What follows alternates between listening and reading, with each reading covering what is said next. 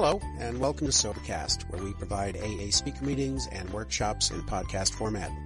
We're an ad-free podcast, and if you enjoy listening, please help us be self-supporting by visiting Sobercast.com, look for the donate link, and drop a dollar or two into our virtual basket. We hope you enjoy the podcast. Have a great day. An alcoholic. You guys have a death wish when you put the clock behind the speaker's head. Because uh, my experience with most alcoholics is they don't know when to shut up. And uh, of course, I never talked before I quit drinking. it's just something new that came over me since I sobered up. Uh, I understand about talking at AA meetings. Uh, the trouble I had was listening at AA meetings. Uh, but my sponsor informed me that, uh, and if you're a talker, I, I give this to you, that if I would just listen to what I said to other people about how they ought to live their lives and work their programs, and try to do just half of it myself, I would probably survive. And uh, so far, it's worked just dandy. I would say that the greatest gift to my sobriety has been probably the greatest defect in my character, and that is thinking that I could run other people's lives better than they could. And that's called sponsorship.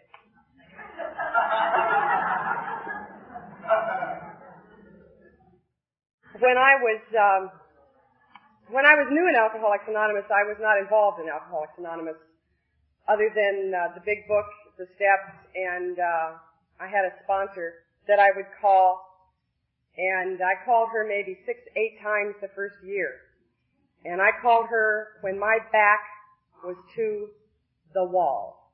I called her when two things happened in my life. The first thing that would happen would be before I call Mary, I should figure out what's wrong with me so that I can tell her. And the second thing I would think would be, it doesn't matter why call her, I know what she's going to say anyway. And when those two things would trigger in my head, I would just pick up the phone and dial it. It was like a spiritual awakening. And she used to tell me, if you could figure out what was the matter with you, you wouldn't need Alcoholics Anonymous. So you don't have to know what's wrong in order to call your sponsor. You can just call and say, eh, I feel lousy. I know what was wrong now as I look back on those phone calls. In every single case that I called my sponsor, the first year I was sober, someone had hurt my feelings. I remember uh, the first time it happened, I was a lady with 11 years sober, and I didn't understand, you know, the etiquette of AA, and I said to her, I almost asked you to be my sponsor, but I asked Mary instead. And she attacked me. Uh, she said, well, you couldn't have stood to have me for a sponsor. I might have told you the truth. And just, why? She just rose up like a vicious fire-breathing dragon. And I said, wow, why is she doing this to me? I cried all the way home from the meeting. I was destroyed. Destroyed. Someone had hurt my feelings. And um, I called my sponsor at 1 o'clock in the morning. That was the first time I ever called her. And she said, uh, run the water. it was profound. And I said, why should I run the water? And she said, just go run the water and take the phone with you so that I can hear it running. I said, in the bathtub or in the sink? you know, I follow directions. And, uh, I was crying so hard I couldn't argue with her. And, uh, so I went into the kitchen with the phone and I ran the water. She said, is the water very cold now? and I said, yes, the water's very cold. She said, pour a glass of water and drink it. And I did, and I figure now, as I look back, that might have given her just enough time to wake up. Although I, I don't know why she needed to be awake because I was calling about the same thing all newcomers call about. Sniveling because someone hurt my feelings. Uh, and it really isn't necessary to be awake for any of your babies who are under a year sober. If they call in the middle of the night, just talk because God will handle it. If you're lucky, you can listen. Just be awake enough to listen to what you say to them because it will be an amazement to you how wise you become when you're working with new people. Well, what she told me didn't work, but it got me to sleep and I didn't drink and, and living in the house full of alcohol that I lived in, that was a miracle. And, uh, so anyhow, I, uh, I called her the next day. It was about 2 o'clock in the afternoon. And I was still just destroyed, just blown away that this woman with 11 years. See, I had not socialized with any of the people in AA. I didn't go to the coffee shop much. I went once. I remember I used to go and order food and cry. And I thought that was so tacky. I just didn't, I don't know why I was crying, trying to eat in public and there wasn't any booze there. It was hard. I loved AA except for the part where you didn't drink. Um, when they said, you drink because you lack self-confidence? I said, oh hell no, you know, until I didn't drink. And then I lacked self-confidence, you know, I really did. I didn't know I lacked it. I was drunk all the time. Um, and I didn't lack it drunk. Strangers didn't frighten me. I was looped all the time. What did I care what they thought? I knew how to handle people. And uh, then I got sober and I couldn't eat in a coffee shop. Um, and one night I had a really tremendous rapport with the men in AA too. Um, didn't like them either. Didn't like the women. Didn't like anybody. I hear a lot of women say I had to go to a lot of women's meetings because women saved my life in AA, and I hated women when I came in. And I just look at them and I say, God, I don't like people that discriminate. I hated everybody when I came in without discrimination, men and women alike. And there aren't any meetings for that. So you just have to go to meetings. I mean, there was the meeting of one. I was really the only person I trusted and my kind of action got my ass into this program. So, you know, that gave me an idea how, cre- how much credibility I had in my own life. So anyway, I, uh, had gone to this coffee shop one night and, uh, I cried and I went to my car and left. They, I think the newcomers liked it. They could eat my food. And I always threw money down. I was a high roller. And, uh, didn't have to be my money, but I would flash it. And, uh, so anyhow, um, this gentleman followed me down to my car, and I'm sure he had a genuine concern about my tears and all that, and I had a hot 60 days or something. And he reached into the car to pat me on the shoulder, and I rolled up the window on his arm. I'll never forget the look on his face. No emotional involvement for the first year. You know, don't touch me. I got over that in about three, four years. Um, the touching part. Uh, I got over the emotional involvement part a lot quicker. Uh, leaped right into a meaningful relationship at slightly over a year. But anyway, so the next day, back to my track. Um, I called my sponsor again with this same problem, which was unresolved, and I will tell you the pearl of wisdom that she gave me that finally allowed me to let go and let God. She said, think of poor Lillian with her 11 years. You see how badly you feel today?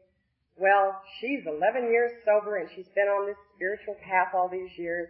And think how much worse than you feel she feels.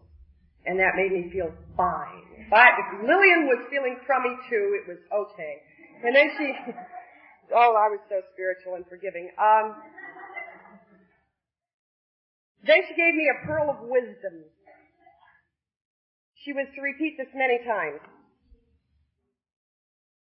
It's your 24 hours, dear. It can start any time you want. It's 10 minutes to 2. The next 24 hours starts at 2. You can be miserable for another 10 minutes. And then at two o'clock, it's a brand new day. Oh, I used to want to punch her right in the mouth when she said, it's a brand new day. It's the first thing I ever heard her say, except when she introduced herself, she said, I loved her from the first moment, really. She said, my name is Mary, and I'm an alcoholic, and a pillhead, and a Demerol freak. And if you want to go into what I used to do for a living, we'll take it up at a closed meeting. and I said, that's my kind of chick, you know. I thought I was going to meet uh, I don't know who I thought I was going to meet here, but I wasn't good enough for it, whatever it was. But it didn't matter because I didn't like you anyway, and I didn't have to like you. Uh, my message is very clear tonight. Uh, you do not need the Fellowship of Alcoholics Anonymous to keep sober. I believe you need the meetings because I believe everybody needs meetings if they're available. I will not set up to drink by saying I couldn't stay sober without meetings. I only have to go to them if there are some. If there aren't any meetings where I am, then I can stay sober without them. But if there are meetings where I am, I better have my ass in one. And um, anyway, I didn't just fall madly in love with the fellowship. I immediately understood that it was just like being in the army. Just because we were all here didn't mean we had anything else in common. And I really looked at it like that. I didn't want what you had. I did not know there were any cliques in AA. They talked about them. I would hear people mention them quietly and subtly. all the ones that weren't in them, at the coffee shop. The people who are in them don't know there are any, but the people who are not in them are very aware of the cliques in AA. In fact, I was something like two or three years sober and somebody was talking about cliques in AA and I said, I don't know what you're talking about. Cliques in AA? There are no cliques in AA. And I looked around, we had nine of my babies all around me. And we traveled in packs. Everywhere. cliques in AA? I don't even know what you're talking about. Grady's my sponsor, you know. That's all right, dear. Just keep coming back, and if you really want to get it the way it really is, you can. Here's my number. Oh, and uh, I'm glad I'm off that hook. Um, and I had to let myself off. I really, for a long time, I really thought I knew all those things about everybody's life. Fortunately, my kind of information didn't get anybody drunk that I know of. So anyway, my sponsor was, uh, she was a, um, I used her for working the steps. And as far as I understood Alcoholics Anonymous, that's what you use sponsors for, was for helping you to work the steps and to understand them. And, uh, you know, when your back was to the wall, you called them. And that was about it. I was 30 days sober when I took my fourth step and 31 days sober when I took my fifth. I remember going to a meeting the night, how I did it was, I operate really well under pressure. I know most alcoholics aren't like that, but I like to have the hammer on me, and then I really perform well. So I made an appointment to take my fifth step on Sunday, and Saturday night I sat down to take my fourth. And um, I went to a meeting that night, and I said, I'm looking for a copy of the Hazelden Guide to the Fourth Step Inventory. And the guy there, he had about nine years, and he said, I don't have that pamphlet in this meeting. And I said, well, I have one at home, and I can't find it anywhere. He says, well, if you find it, burn it. There's this funny blue book they have at the front of the room called Alcoholics Anonymous. And there's that other little funny blue book they call the 12 and 12. And he suggested that I go home, take out those two books, and that would keep me busy. I did not need to list the 283 possible variations of character defects and various sins to be committed in the world in order to take a good fourth step. What I needed to do was begin to learn to take a look at myself. So I did that. I went home and took an inventory. And I took what I later heard people, a lot of people probably who hadn't taken four steps early say, which is fine. I don't care when you take it. I don't care if you don't take it. We don't drink here, whatever that means to you. But for me, it was necessary to take it early. They accused me. I thought it was, I took it personal. You know, at open meetings where the guy you don't know says something about something and you take it personally that I had taken a garbage inventory, and um, I think that was probably true. I what I did is I had a little trouble with fear. I did not relate to the feeling of fear, and I was the only person in Alcoholics Anonymous without any resentments. Everybody talked about compulsions to drink alcohol and resentments, and I didn't have those two things. I did not know that in order not, in order to have a compulsion to drink alcohol, you have to not drink alcohol. And uh, every time I wanted a drink, I took one. So I, what would I know? I said, gee, I'd like a drink. Oh, okay, Grady, have two. And uh, so, you know, as long as you keep doing that and taking a lot of pills all the time, you are not going to experience these ravaging, screaming cravings for a drink of alcohol where you drag yourself on the floor and throw up and all that stuff. The drink you can't keep down in the morning, I mean, alcoholics do that. I liked the drink I took in the morning, so it didn't count. I was uh, over a year sober before I remembered. Funny how the memory works um, against us. That I was spending forty dollars a month on a case of Tia Maria, which I drank in my morning coffee. And when they said, "Do you crave a drink in the morning?" I said no because I didn't crave it. I liked it. How do I know I didn't crave it? I never didn't take it. I always took it. I always was braced for the day. And it went down smooth as glass. I never shook when I drank it. I might have if I hadn't drank it, but I'll never know, will I? Because I always drank it. And uh, I never threw it up. It just slid right down, and it was the hardest drink to give up. And yet, because it was such a habitual drink, I didn't realize it was hard to give up because I liked drinking in the morning. I thought I just thought my coffee tasted sort of funny without it, and it took me years to get used to sugar. I mean, years. I, in fact, I never liked coffee until I got turned on to Tia Maria, and it was the way to get it in the morning. I, but all that came years later, right? These awarenesses. Like I was telling Ben today, I was over four years sober before I realized I was fired from my first two jobs because of episodes while drinking. And what I learned from that was not to drink at office parties. And what I learned from that immediately behind the thought of don't drink at office parties was you cannot go to an office party and not drink, so I didn't go to office parties. Period. Because I knew I could not go there and not drink, and I knew if I drank, I would do something I would be fired for Monday. With a man. Someone's husband. I had several obsessions when I came to Alcoholics Anonymous. One of them was other women's men. Psychiatrist once told me it was because I didn't want to make a total commitment to anything, and I said, could be. I I really don't have any idea, but um, I haven't done that one yet, sober that I know of. Um, I don't ask a lot of nosy questions, you understand, but um, I mean, one or two sneak in whose divorces aren't final or something like that, but you know, it doesn't count. My sponsor told me very early in AA that I would do everything sober that I had ever done drunk or wished that I could. And my immediate reply was, oh no, no, Mary, you don't know the way I drank and the things that I did. And some of those things I did when I wasn't drinking. I mean, I was a really bad person. And guess what, folks? she was right. She was right. And, uh, it's been quite an experience. Been quite an experience allowing myself to be a human being in sobriety. I made a list of the things that I thought I'm recently single.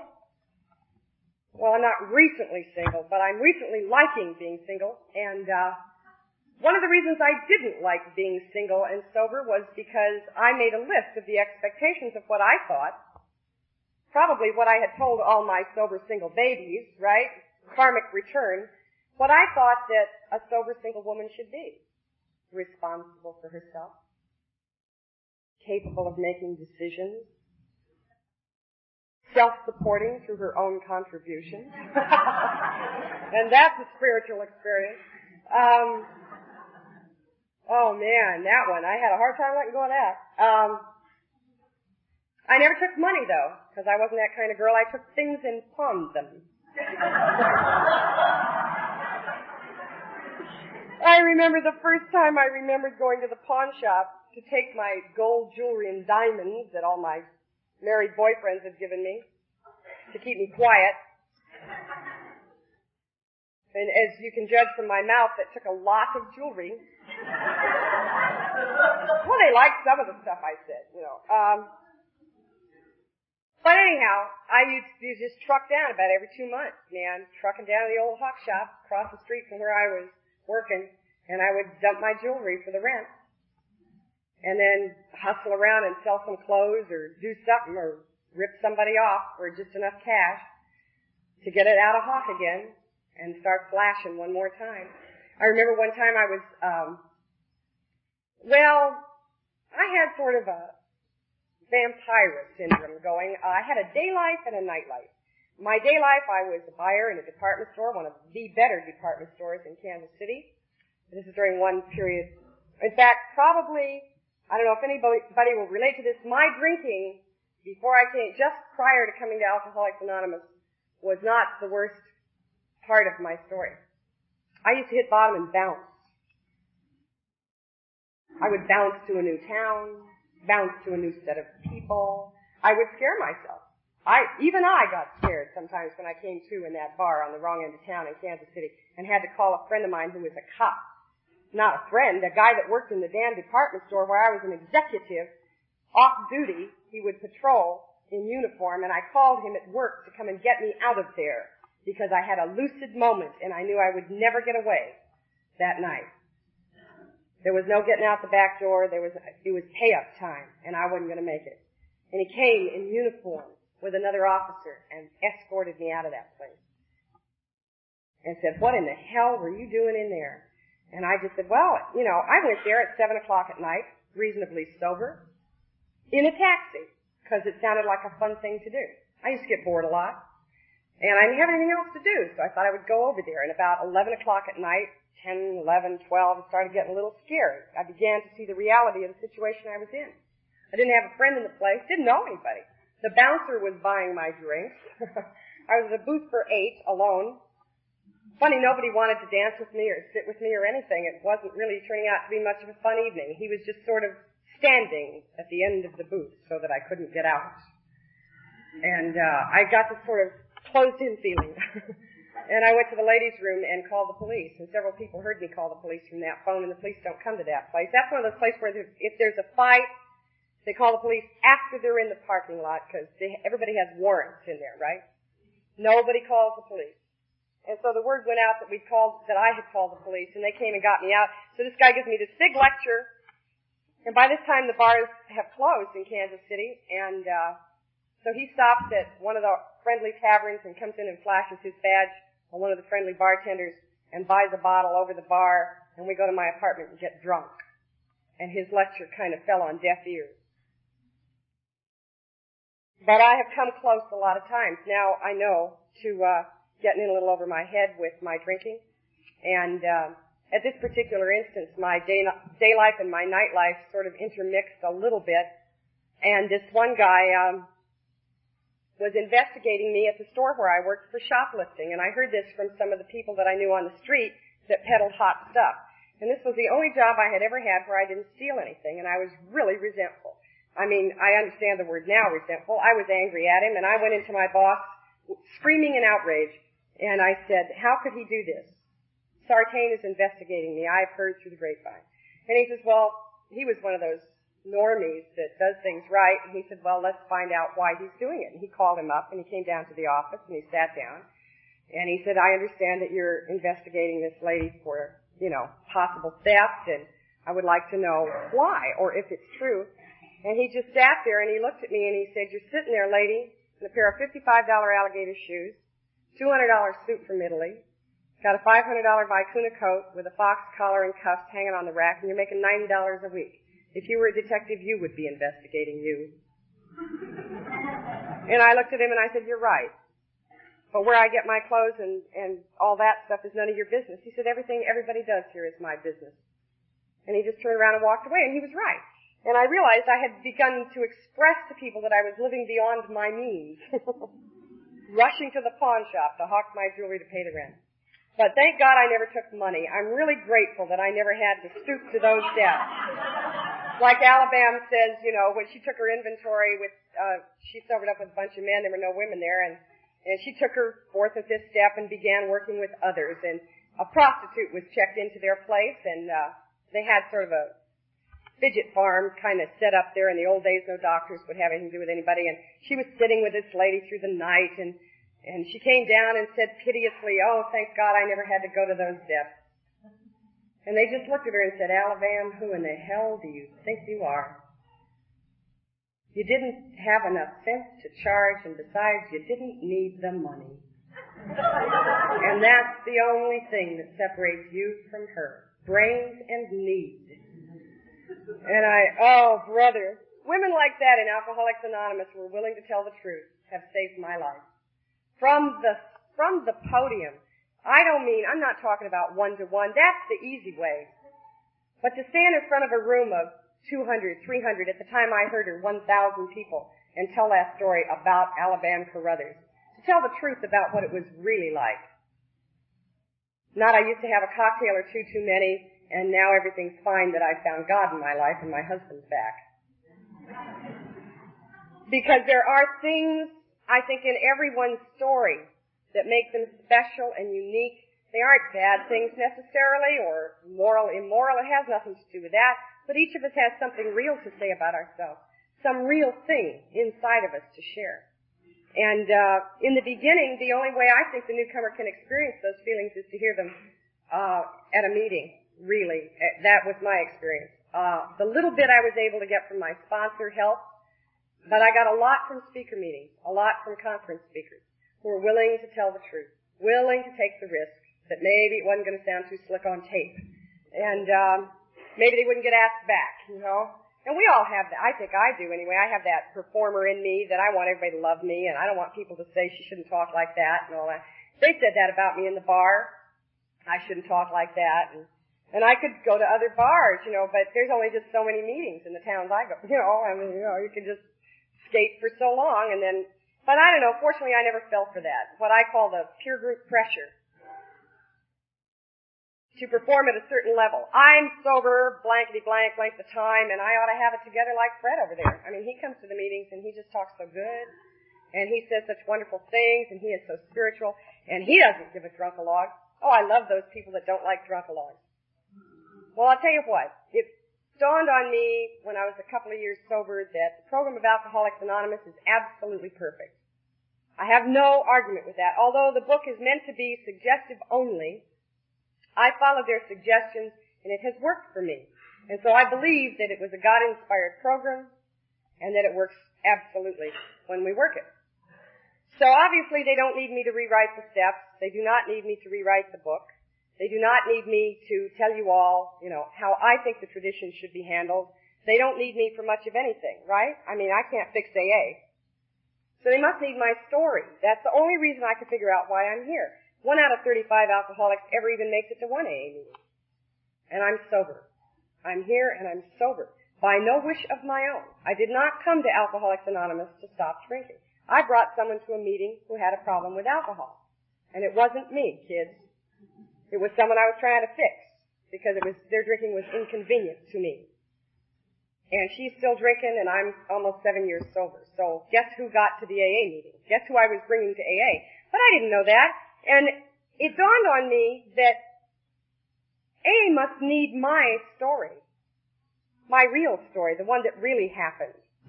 And I believe that drunkalogs are an absolute essential to my staying sober. Not only for me to remember what it was like, but for the new people to relate and identify. And I don't know about you, but I got better things to do on a Friday night. If my life had been just peachy keen except for bad breath, or wino stink, if my life had been going really super fine before I got here, except that I didn't have a warm, wonderful relationship with God in my life,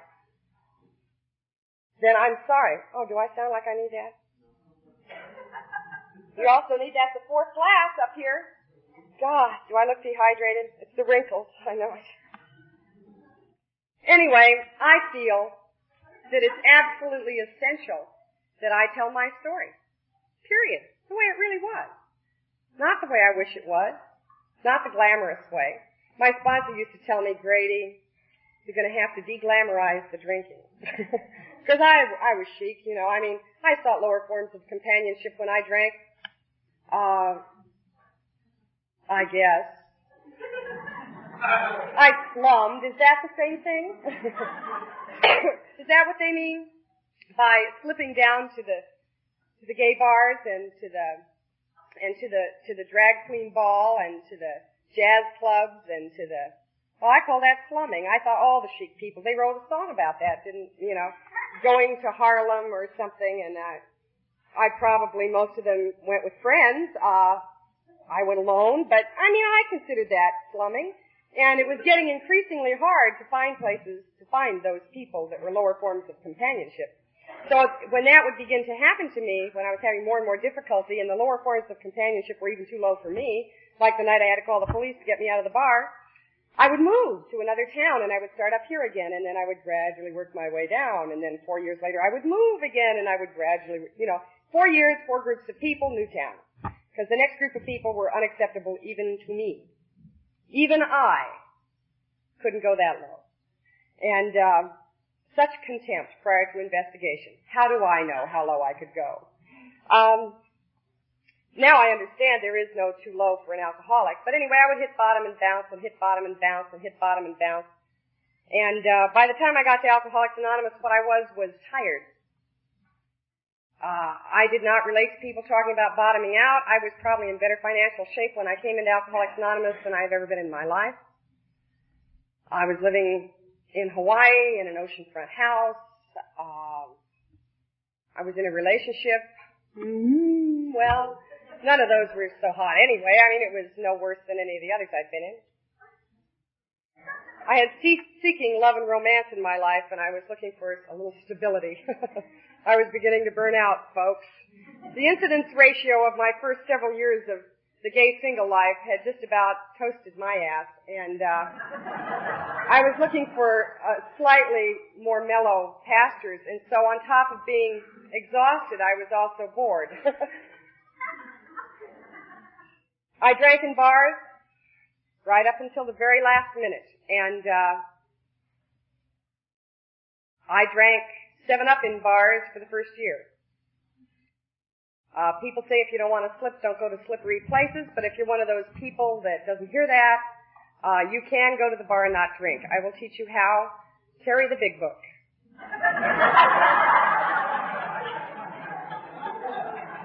I did it and it worked.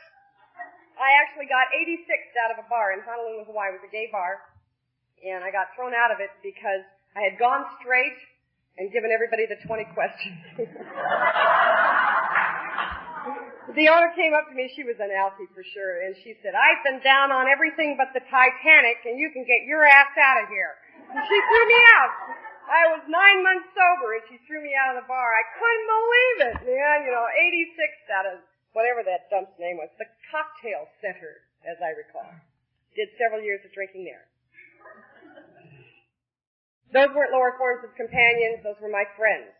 And, uh, I was, no, seriously, I mean, it was sort of dingy, but, but I felt comfortable there. I mean, what's a lower form of companionship if you're at home with them? I heard one lady said, I came to A when I couldn't find any lower forms of companionship. I was the lower form of companionship and I couldn't stand to be alone. So, uh, maybe that's where I was at. I do know that I had been to a few meetings with this sick person and, uh, I drank it three weeks and I figured anybody that could stay sober for three weeks as easy as I had didn't have a real problem with alcohol. And at three weeks I drank and when I, it took me about three days to get enough. And enough to me meant throwing up or passed out. And usually one happened before the other with any luck. And, uh, that's why I slept in the bathroom because I was never sure how it was going to go, you know? You know when you pass out and then you go, oh shit, I'm not done throwing up and then you have to run all the way to the bathroom and messy business. And so I had become a habit too.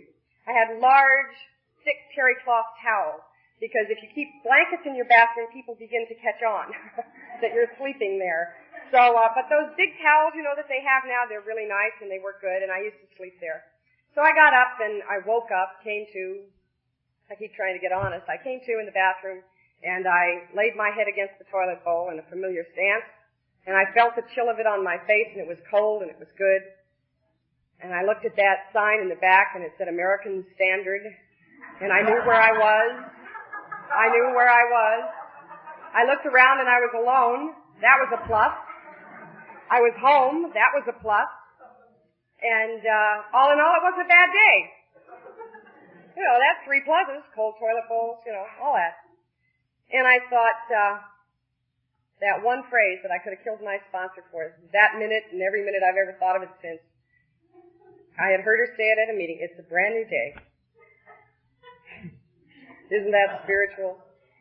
And you're listening to Grady hit bottom now, folks. It's a big moment. Uh, I thought it's a brand new day. And the greatest thing I got going for me is this toilet bowl on my face. I think I'm doing something wrong. And that was the crashing crescendo of my drinking, folks. Puking one more time. And thinking, hmm, maybe there is a little more to life than this. And uh, so I called Alcoholics Anonymous that day for myself, and I said, I'll remember it till the day I die. I drink vodka. I drink it out of a bucket. That's what they call them, the Mai Tai glasses in Hawaii. I drink it out of a bucket. I drink really fast. I drink every day. Do you think I'm an alcoholic? You sure sound like one to me, honey. and I thought, they're shilling I could have said anything and she'd have said I was an alcoholic. I could have said I drink Lydia Pinkham's and she'd have said, you better go to a meeting, sweetheart. You sound pretty sick. So, you know, part of me wanted to believe it was that simple. And a very, very small part it was. A very tiny part it was that wanted to believe that I was an alcoholic. Could it be that simple?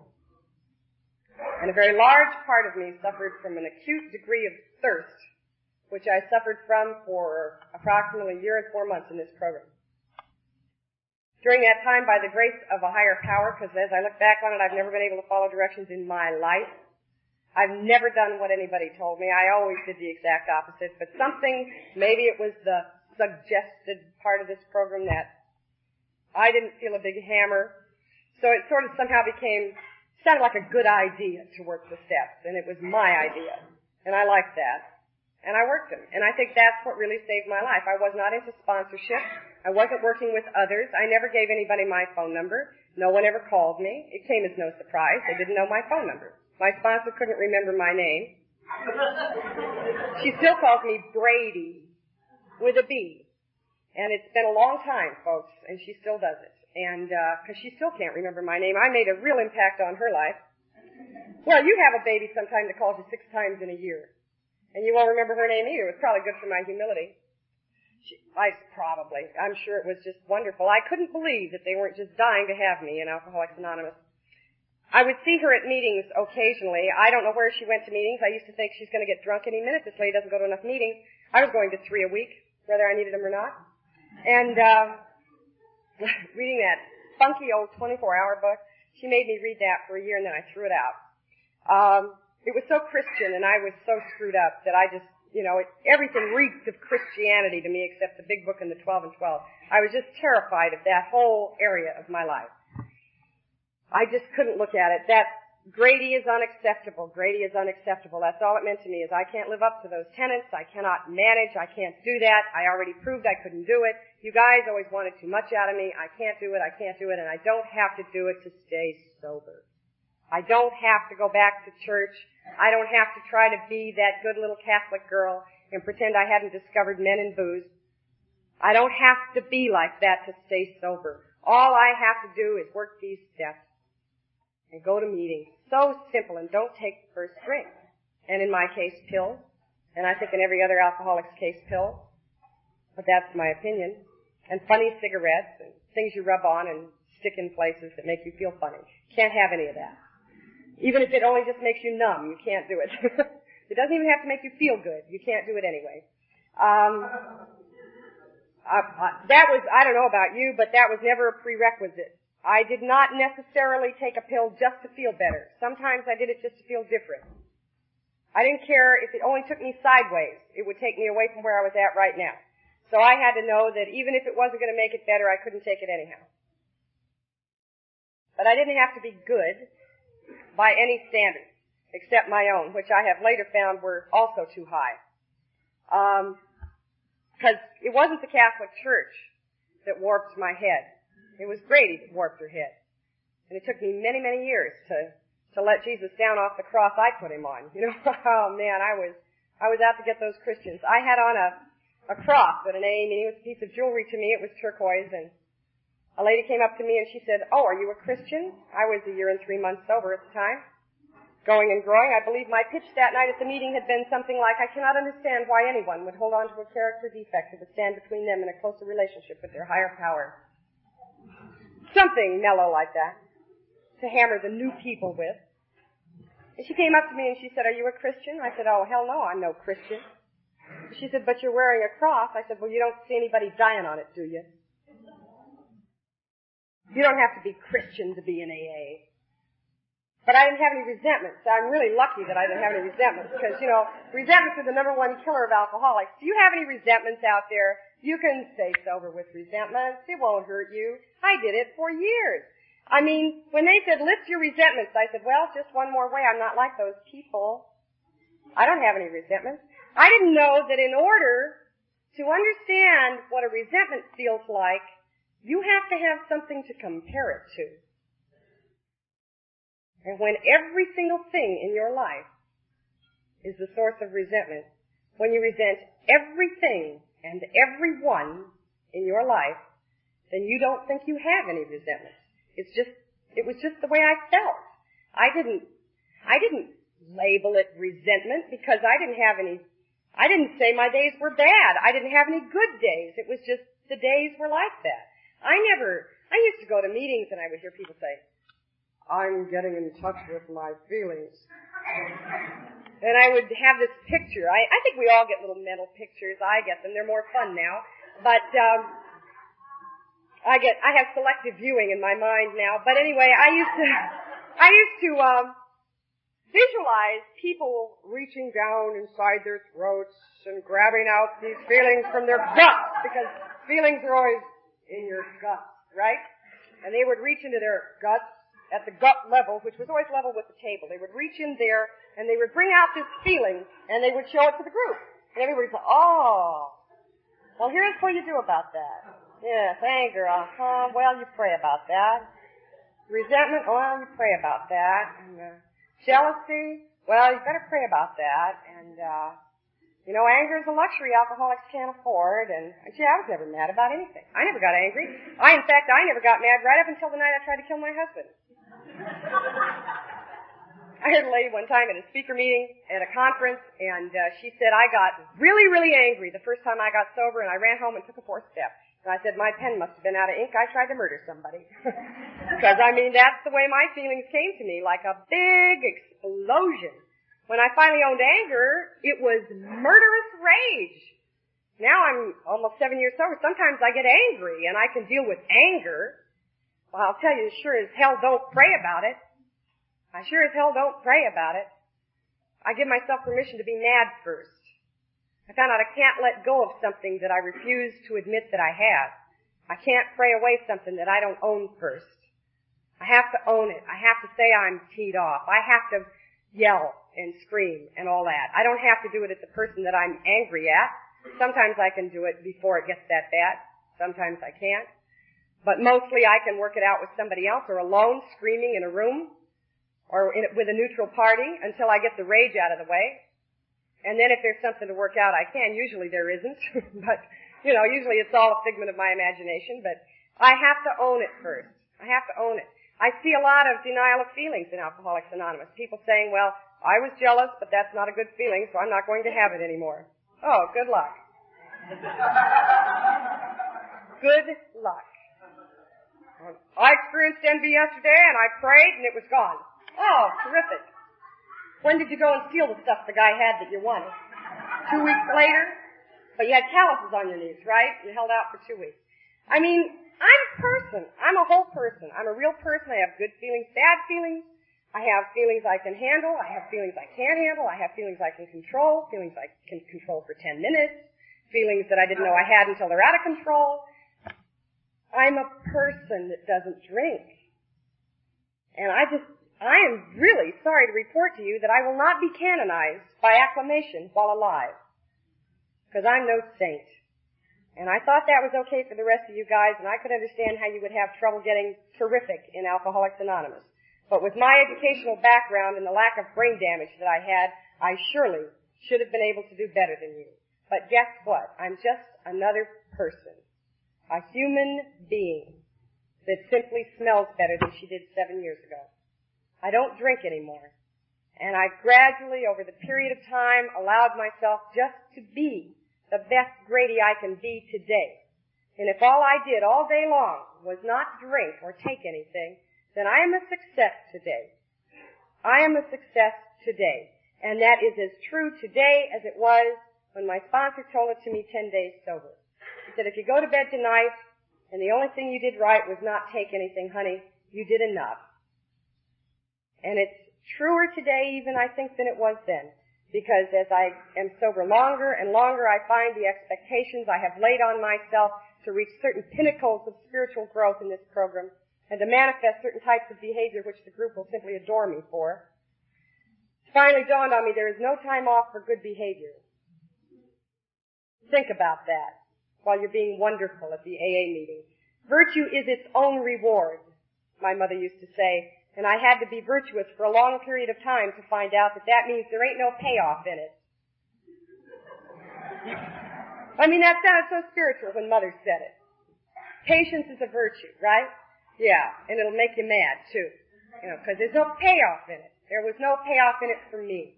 Being wonderful has not been a, you know, it's okay if it makes me feel good to be wonderful, but I don't have to be wonderful to be okay. I don't have to sit and survey everybody and decide to be a little bit better than everybody else in order to just be good enough. To just be good enough. And I'm finally beginning to see that it's just okay to be a human being. A human being. Whatever that is today. My sponsor told me when I was very, very new, She said, you come to Alcoholics Anonymous, and they've said, with the real Grady O'Hara please stand up, and they've all sat down at once. And you're going to spend the rest of your years in Alcoholics Anonymous glancing over to see who stands up when they call your name. And I'll tell you what, it's the absolute truth. The absolute truth. I'm continually shocked at the woman that answers when my name is called. I mean, really surprised. Sometimes at how spiritual I can be. Mostly I'm surprised. I'm never surprised when I say surprising things. Especially shocking things. That never surprised me because I did that when I drank, you know. My idea was blow you out first and then I knew when the rejection was coming. I didn't have to wait around or try and trust you or, or worry about whether you really liked me or were, were going to be my friend. I would just sort of stand around for five minutes and figure out what it would take to just blow you away. And then I would dump it on you instantly. Boom! And then you were gone and I didn't have to worry about it. I didn't have to get hurt. And, um, so when I shock people, or I try to, I don't suppose I shock too many people in AA. I've a few Al-Anons here and there. I've heard a couple of them pop off and swing through those doors when I've been talking, but uh, oh, I did it the other night. I gave it. I was.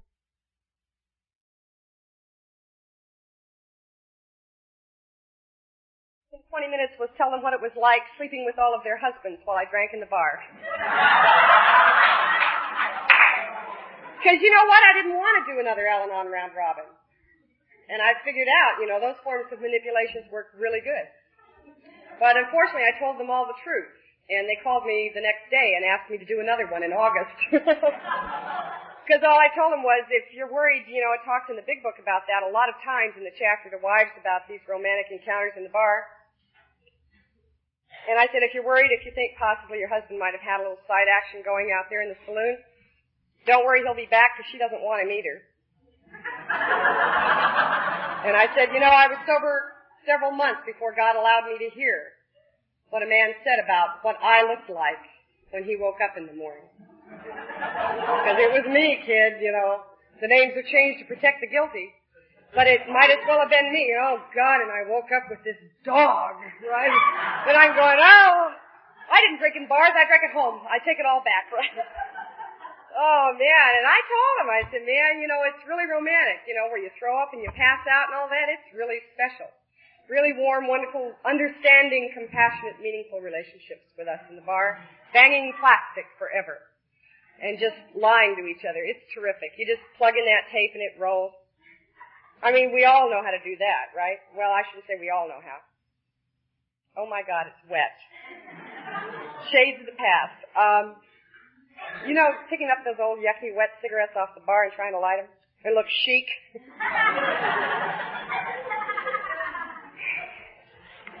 So I I spent a lot of really exciting time in AA for oh about mm, almost 18 months trying to fully concede to my innermost self that I was an alcoholic of your type. You know, in chapter three they have a couple of little words that almost drove me to drink, and that was uh, no real alcoholic ever recovers control. And later they talk about alcoholics of our type and alcoholics of our kind. And I would sit in meetings and I would think, maybe I'm just a potential alcoholic. I could probably drink 10 more years before I got as bad as that one. I'm not like them. Uh, maybe I'm an alcoholic, but maybe I'm not an alcoholic of their type. I wonder what their kind of alcoholic is like. Uh, I later figured out that real alcoholics of their type and kind can't drink alcohol in safety because alcoholics are men and women who have lost the ability to control their drinking. But I, I didn't have, you know, I skipped over that little sentence in the big book that says alcoholics are men and women who have lost the ability to control their drinking. I didn't, you know, my sponsor used to say to me, okay, Grady, if you take a drink tonight, can you absolutely guarantee me what you're going to do? And I said, I can give you about a six to four. The fact was I could probably guarantee her exactly what I would do and where I would end up, but I didn't want to tell her what it would be and where it would be.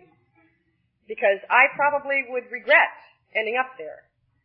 And I, that was enough to snag me for a while at least. That I couldn't predict my behavior if I took the first drink. And, uh, but there was that deep inner grinding that differences, differences, differences. And Uh, I just have a message to share with you. If you think you don't belong here and you want out, you're in the right place. Because no real alcohol, no real alcoholic of my type wants to quit drinking. And by every form of self-deception and experimentation, you will try to prove yourself exception to the rule, therefore an Al-Anon. or whatever. there must be an Al-Anon out there that's just about to jump the traces. I don't know where she is or he is. But, uh, we've gotten more than one of you that way. Just give up. It's so much easier than sitting there and saying things like, well, I had a problem with alcohol once, but since my husband quit drinking, I've been fine. You know? And in fact, you quit drinking, but you just don't want to say it out loud. You just don't want to say it out loud! Because you're going to think all those people in AA won't think you really are one. You know, I've actually run into that. These Al-Anons, and I know one lady was 17 years in Al-Anon. She and her husband got a divorce, and she went out and she cut a swath through Santa Cruz that could be seen from Salinas. and she used to come by the Alano Club just ripped, and she'd say to me, do you think I'm an alcoholic? just drunk, you know, and I'd say, oh Christ, just come to the meeting, you know, when are you gonna quit? But she wanted to get a story together for us. and I think she figured when she sobered up she'd have to go back to her husband and she wasn't finished playing yet. but see, Al-Anons can play without drinking and alcoholics can't. You know, I, I found that out, or people that don't have a problem with alcohol. But alcoholics have this tremendous conscience and guilt and and all these feelings, and they're not allowed to be real people, and they have to drink to do all that stuff. But uh, if you believe you have to drink to do all that stuff, you're going to get drunk. My message to you is you have to be a human being. And if there's anything that you think you cannot do sober, you will drink. I used to say, well, I just recently broke through another reservation. I, I used to think I'd broken through all of them. I thought when I fully conceded to my innermost self that I was really an alcoholic of your type, uh, which took about a year and a half, and it finally happened one day, and it was very spiritual and very dramatic, and uh, as Alabama said, no sense in casting pearls to swine. It wouldn't mean anything to you. You know, spiritual experiences really are very personal. And I, I have shared this at podiums, and I just, God, I just think it's probably the most dramatic moment in my life, and it just falls like a, like a tingling brass, as they say. Tinkling brass, as they say in the Bible the other non-conference approved literature. And uh,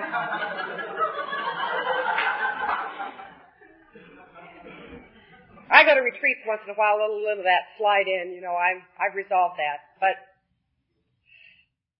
I have found that deeply personal spiritual experiences that I share with other people are deeply personal and spiritual to me. And other people smile and say, "Oh, that's very nice." And then they tell you yours, and you smile and say, "That's very nice." And that's because they're deeply personal. That's because God spoke to me in that moment. I have had messages sent to me in saloons more than once. Uh, and I've, I've lived another day because of the messages God sent me in bars. And when I tell people about that, they look at me like I'm a, an acid freak on a flashback. I mean, really. They just look at you like, oh yeah, uh-huh, sure. And you got a letter from God last week too, right? Keep coming back.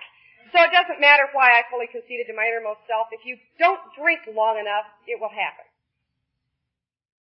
Don't drink and go to meetings. It'll happen. But it was important to me to, to go through the paces, and I kept saying I was an alcoholic, even though I, part of me didn't believe it.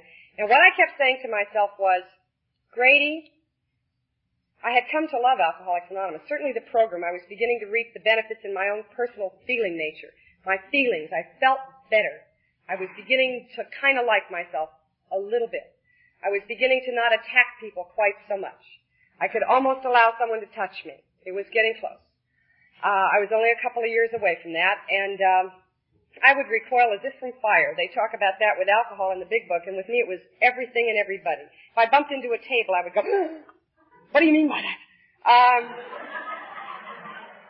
I was slightly self-obsessed and self-directed for a short period of time, but it passed. Um, never that way anymore.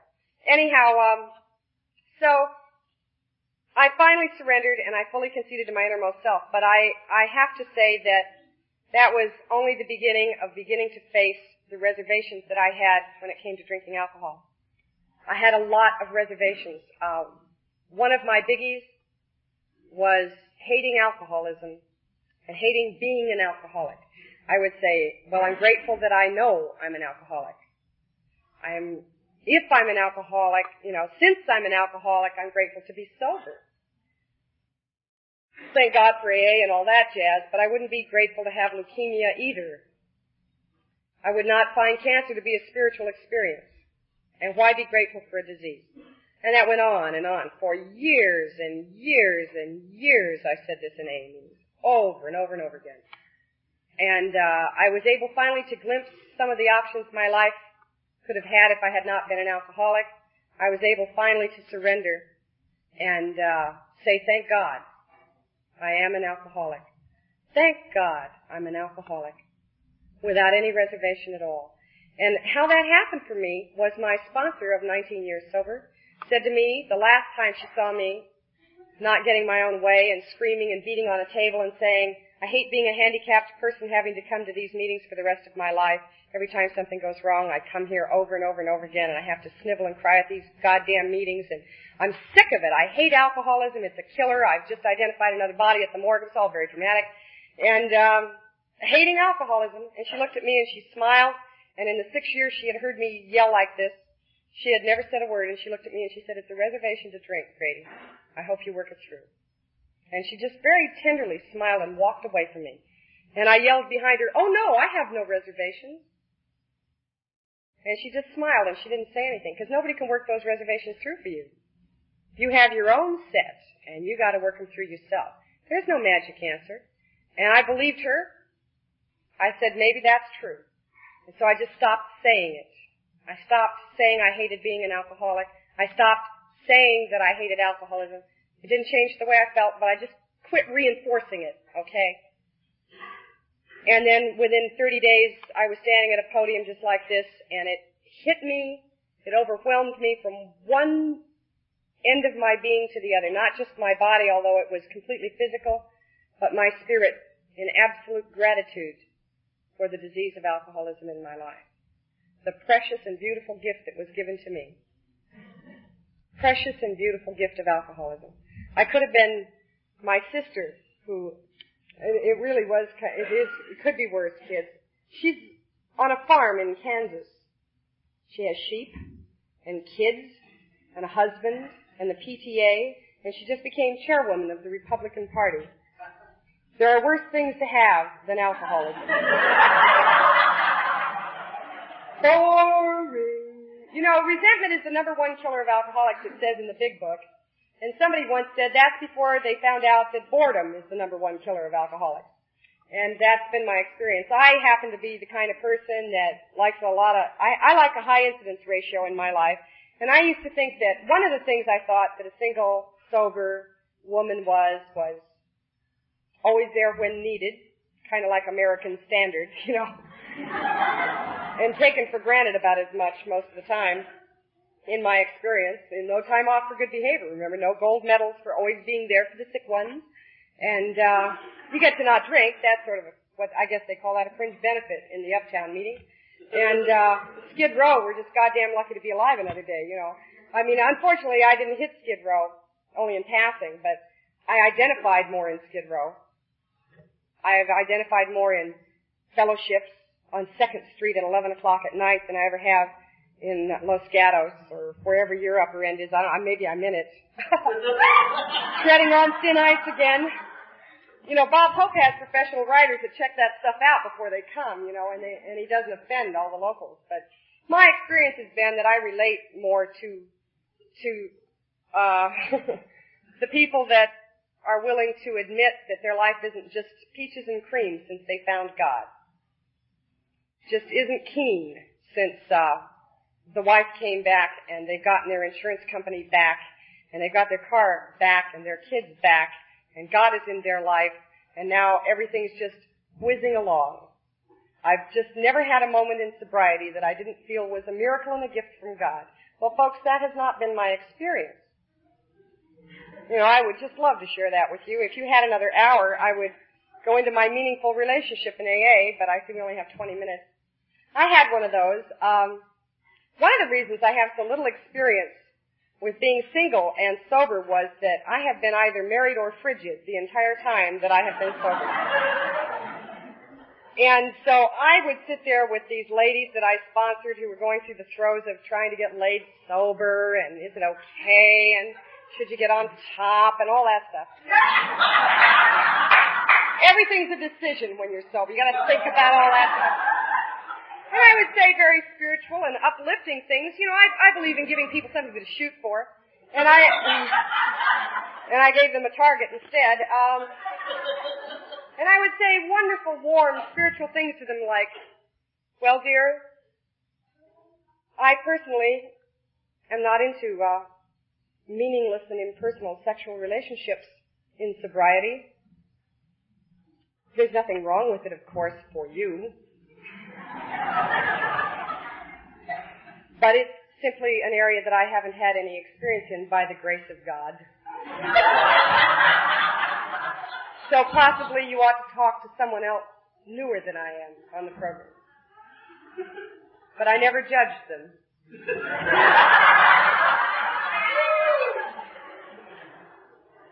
so like I said, I either didn't want to do it or I was getting plenty. Easy to say. I used to sit in meetings and hear people say things like, well, me and my girlfriend just broke up and, or other cute things like, I'm I'm sober now and I deserve a meaningful relationship. And I would sit there and I would say, advertising in the meeting. That's not what AA is for. Well, I got a message for you. That is what AA is for. If you have a need, bring it to us. We will transfer it. There's someone here that at the same place you're at, wherever that is, and you can do it and not drink. If you cannot do it and not drink, slam it in a window. And if you're a girl, you're going to have to join my convent. I'm going to start. I was going I was before I figured out how to rationalize this whole mess. I uh, did you get the word uh, rationalize? I still haven't quite let myself off the hook, but I was going to start a convent for exhausted alcoholic women. Every 90 days you got a weekend pass, and when you came back home, you got absolution when you walked through the door. no names, no dates, no places. Just one continuous, meaningless experience with absolute permission and absolution. And then for 90 days you got to be wonderful again. One lady asked me, how long does it take for your cherry to grow back? And I said, I don't know. Every time I try to find out if it's back yet, I lose it again. oh, man. But you know what I really discovered? I had this really meaningless experience. It was totally sexual. And in fact, I believe I mentioned to the gentleman that, that sober I never visit with strangers and he had 10 minutes to tell me something really important about himself. I mean, really. And, uh, and what I did was I, I did it, right? And I liked it. And I thought, oh wow, you know, that's the drinking life, Grady. That's what it used to be like. And it really messed with me, and I thought about it a lot, and I really worried about it a lot. And I went, I am in group therapy now where I can be real. Tired of being real in AA, there's no payoff there. And they're very loose in group therapy, let me tell you. They give you absolute permission to do everything. And then they want you to come back and tell them all about it because they're not doing anything. I told them about what I was going to do this weekend, and there will be no one absent from my group on Monday. They're going to call all their friends and tape it. They love me in group too. I'm very entertaining. Um, not very real, but I'm very entertaining. Um, but anyhow, so I talked about it in group, and I talked about it in AA, and I, I didn't talk about it too much in AA because I didn't know how I was going to resolve it, and I didn't want to get a bad reputation. Very concerned about my reputation in AA. Don't want anybody to think bad about me. You know, talk about self-obsession. Who cares what I'm doing? Everybody. They're all watching me. I know it. And I have to perform at this certain level because after all, after all what? Uh, I don't know. After all, I have a lot of expectations of myself. So anyway, what I did was, it dawned on me that that was another reservation to drink alcohol. It was another reservation to drink because I had placed another limitation on my sobriety. I had said, you can be human in all other areas of your life except In your sexual matters, Grady, you're not allowed to be a real person and have needs and wants and feelings and desires like anybody else. You're not allowed to need somebody sober. That's not okay, Grady. Sober. And guess what? I want people, I need people, I'm a human being, and I have to be able to express that and experience it sober or I will get drunk.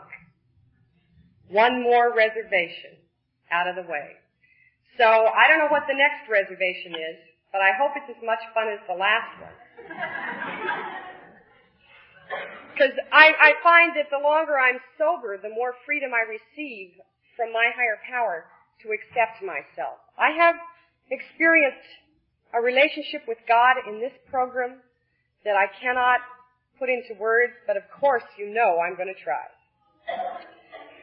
I think that when I first came to Alcoholics Anonymous, their giving me permission to get a God of my own understanding was good, and it worked for me. And I liken it to a child who gets a little coloring book that has the numbers on it, and my sponsor taught me to draw the line, that straight line from one to two, and from two to three, and three to four, and I got sort of a line drawing of a higher power that worked for me. And I have spent the last almost six years filling in the colors. I spent a lot of time putting God in a box. I built a box that God would fit in for me, and I labeled it God. And uh, I've spent the last several years letting God out of the box. Letting God be as big as God can be for me. God is. And God is absolute. And God is absolute love. And absolute love, love does not judge. Absolute love does not forgive. Absolute love absolutely loves. And I have gradually begun to absolutely love myself. To say I am the best Grady I can be today. I walked outside just before the meeting just to take a few minutes. This is probably the least nervous I have been when I spoke. The more I speak, the more I realize I always get nervous because I'm afraid I'm going to fail. I'm afraid I'm going to go blank. Don't you just love it? I could make something up for an hour, but uh, you deserve more than that. I, I really like it when the power takes over, and I think tonight he's going to forget that I'm in Fresno, and you know, I'm going to have to tell the truth about the facts, and I'm going to have to leave out the part where God entered my life and changed me. This inside me that's warm for me today the inside me that loves me today. And I walked out there and I was walking around, the sun was going down and I thought, well, here I am, God. Here I am. And you just love me. You just love me. And you know what? That's enough. God, that's all. You don't have to make me good. You don't have to heal them through me. Always through me. You understand? It's a gift, of course, and do give credit to God, but come and pat me on the back and buy my tapes, right? Oh man, you know, because this can be a real ego trip. Uh, it is an ego, bullshit could be, it is an ego trip. And, uh, and I love it, but I understand it. I understand it today, and I don't have to be wonderful for God to love me. God just loves me, and I don't have to act right, and there's no special thing that I have to do that any other human being in the world does not have to do I am a human being that cannot drink alcohol or take any other mind-altering chemicals. Other than that, there really isn't much difference between me and any other human being. Certainly no difference in the amount of love that God sends to me, regardless of who I am being today. And it finally dawned on me, and it's taken years, I'm telling you, years to let myself off the hook for the person that I was and I think that maybe that's part of, of letting myself be a human being today, is that I had judged myself so harshly for the human being I was then. Instead of really realizing and owning the things I used to say to other people, that Grady, you weren't a bad person. I used to tell my babies, look Joe, honey, you weren't a bad person. You were just trying to survive, man. You needed a lot of love and you weren't getting it. And you needed a lot of strokes and you weren't getting it. And man, you needed to be held and you need to know you were okay, and you didn't have that. And so anything that you did to get enough love to survive long enough to get here was okay. Anything you did to get here was okay, kid. You're not bad. You're a survivor. And everything you did was just to survive all that fear, all that fear and all of that lack of feeling and all that deadness and all that no goodness that you felt. Everything you did, every moment that you reached out for anything, was just to survive another minute, another night, another day. And you're not a bad person. You're not bad. And finally I had to come to the day when I said, Grady, you're not bad. You're no different from any other human being in Alcoholics Anonymous. You just survived long enough to get here. And you did whatever it took to survive. If you had to hurt somebody, if you had to hurt somebody, it wasn't a question of, well, I think I'll get up on Wednesday and go over and hurt somebody. There was a real threat, a real experienced threat. There was a real fear. There was a real terror in me. There was a real, real feeling in me that I wasn't gonna make it. That I wasn't gonna get enough of whatever it was it was gonna take to survive. And I reached out and I grabbed it wherever I could find it. And if I grabbed it from a stranger, so much the safer. So much the safer. Because I couldn't pay any of it back, you see, because I was so dead inside. I was so dead. I couldn't have given anything back to anybody, so I had to take it from people I didn't know. Because somebody that I loved, that was near me, might want something back, and I didn't have anything to give them, because I was dead. All I could do was just rip off enough from them to make it one more day. But I couldn't get enough to have anything to overflow. I was dead. And I finally had to finally maybe say to myself, maybe that's what the message Grady, you weren't a bad person. You just survived with the only tools that you had to survive with. And now I have a different set of tools. And now I lead a spiritually directed life which means I can be the best Grady I can be today. And if all that means is that I didn't drink all day, then it's good enough for God. And if it's good enough for God, it ought to be good enough for Grady. Thank you very much.